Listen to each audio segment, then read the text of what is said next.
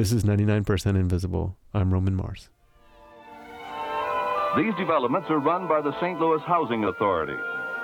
This is a far cry from the crowded, collapsing tenements that many of these people have known. Here in bright new buildings with spacious grounds, they can live. The Pruitt-Igoe myth begins here. They can live. This is Chad Fredericks. So Pruitt-Igoe was a public housing project that existed on the north side of St. Louis. Chad Fredericks is the director and producer of the documentary The Pruitt-Igoe Myth. It was 33 11-story buildings, and it was part of a larger urban renewal campaign that the city was undergoing in the 1940s and 50s. It was touted as the solution, a cure for the disease. It was viewed kind of as a replacement for low-rise tenement housing. People who had been living where they literally never saw the sun. And so Pruitt-Igoe was supposed to be everything different. Now they would have more magnificent views than the richest people in St. Louis. It was high-rise, whereas the private market housing was low-rise. It was federal, and therefore you wouldn't have the creeping influence of slumlords coming in and basically being derelict landowners. It was an opportunity to present poor residents with light and air. That was really the driving factor behind Pruitt-Igoe's design. Tall, modern buildings would give access to fresh breezes and sunlight, the sensible remedy to the unhealthy conditions in the inner city slums. At least that was the thinking. Pruitt-Igoe would rise above the polluted slums. It was a very beautiful place, like a big hotel resort, I'd say, with plenty of green grass, trees, shrubbery, and all the works. What happened? Well, one day we woke up and it was all gone. In the middle 50s, St. Louis thought it had solved its low-cost housing needs, but instead, a monster was created. In the film The Pruitt-Igoe Myth, it's made very clear that the project wasn't just a monster. In the beginning especially, it represented hope to thousands of people who never thought they'd live in a clean, new home. But things went downhill very fast. 12,000 people were originally jammed into these 33 buildings. Only 2,500 people still linger in the remaining shells. Maintenance dropped off. Elevators and trash incinerators broke and remained broken. Vandalism and crime rates rose. The one thing you always ask yourself is why? Why is it like this? Why do I live here? What did I do wrong? I think it created a mindset for the inhabitants that they weren't cared about, and I think that manifested itself in a way that caused more harm to the tenants than any other entity. The vandalism that existed in Pruitt-Igoe came from that environment. The things allowed to just deteriorate, and people not really caring.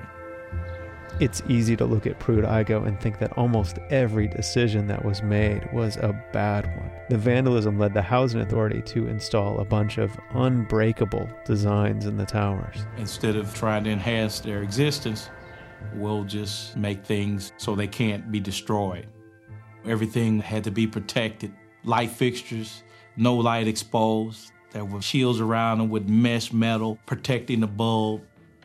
The city made a big deal about this. Their PR department actually came out and they had the installation of these new unbreakable lights that were going out. And, you know, they brought in all these people in the press. The only human reaction to being presented with an unbreakable object is to try and break it. You know, the fact that it was indestructible made you want to try to destroy things. There was a screen around the light bulbs that kept you from breaking them.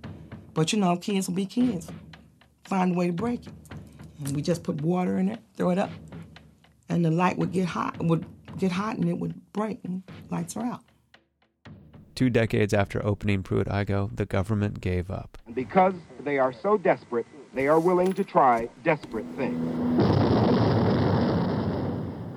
The Housing Authority blew it up. The press was invited.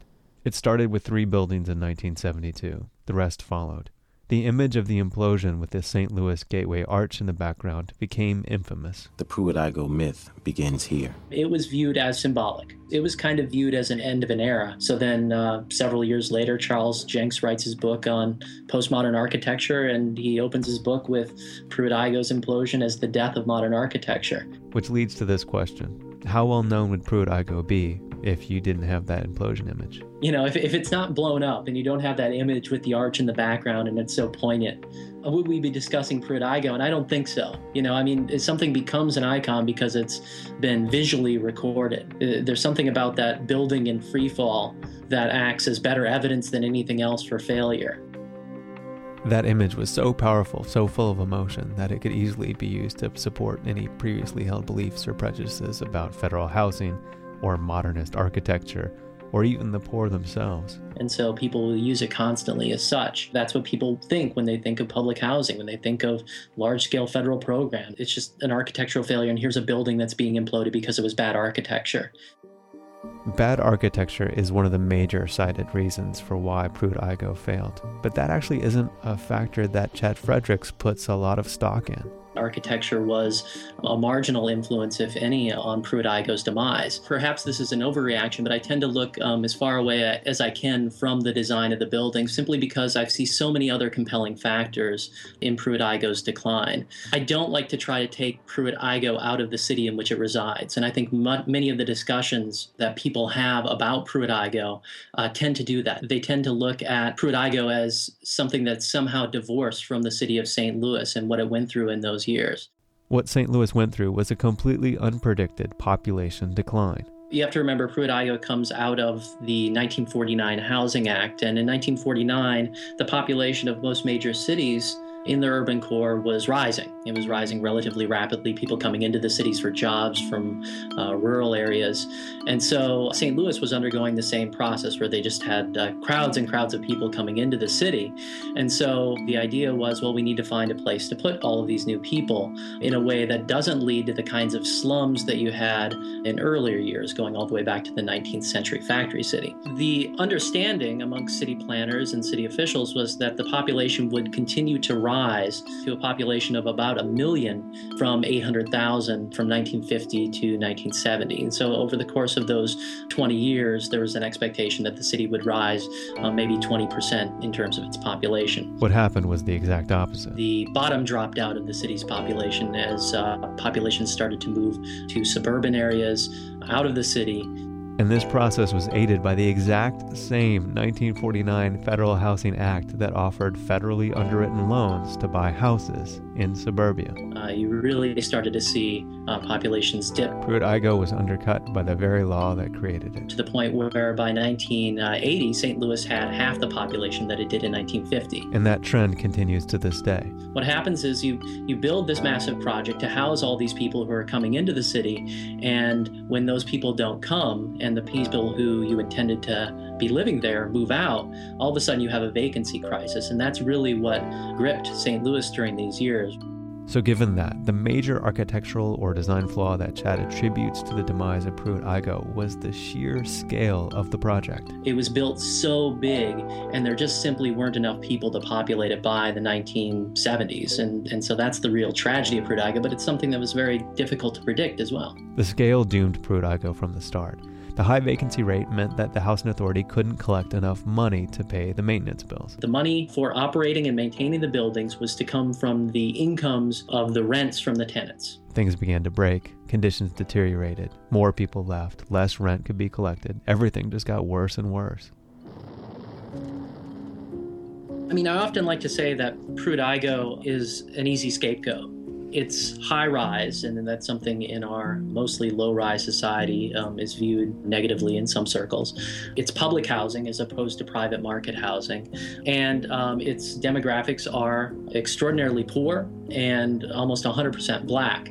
And so what I like to do when discussing Pruitt-Igoe is to try to think about a different scenario. And conveniently, that scenario happened across the street. If you were to enter Pruitt-Igoe in the late 1960s, and you were to travel due west out of Pruitt-Igoe, and so you would cross Jefferson Avenue. You would cross the street into the low-rise private market housing that existed across the street.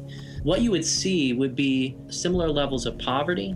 You would see the same kinds of maintenance issues in those low-rise private market buildings. You would see the same kinds of vandalism that existed in Pruitt-Igoe. And oftentimes you would actually see higher crime rates in the surrounding neighborhoods than you saw in Pruitt-Igoe. And no one really ever talks about those low-rise private market houses that existed around Pruitt-Igoe. It's always Pruitt-Igoe. People focus on it. The focus on Pruitt-Igoe is understandable when you see an aerial photograph of St. Louis at the time.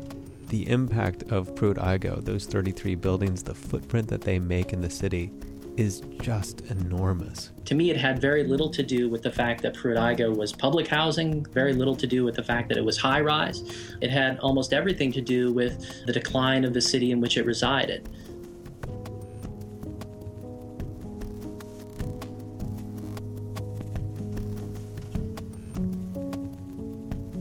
"99% Invisible" was produced by me, Roman Mars, with support from Lunar, making a difference with creativity. It's a project of KALW 91.7 local public radio in San Francisco, the American Institute of Architects in San Francisco, and the Center for Architecture and Design. 99% Invisible is distributed by PRX, the Public Radio Exchange, making public radio more public. Find out more at prx.org. The 99% Invisible intern, his name is Sam Greenspan. To find out more about this show, see some pictures of Pruitt-Igoe, and watch the trailer of The Pruitt-Igoe Myth, go to our website. It's 99percentinvisible.org.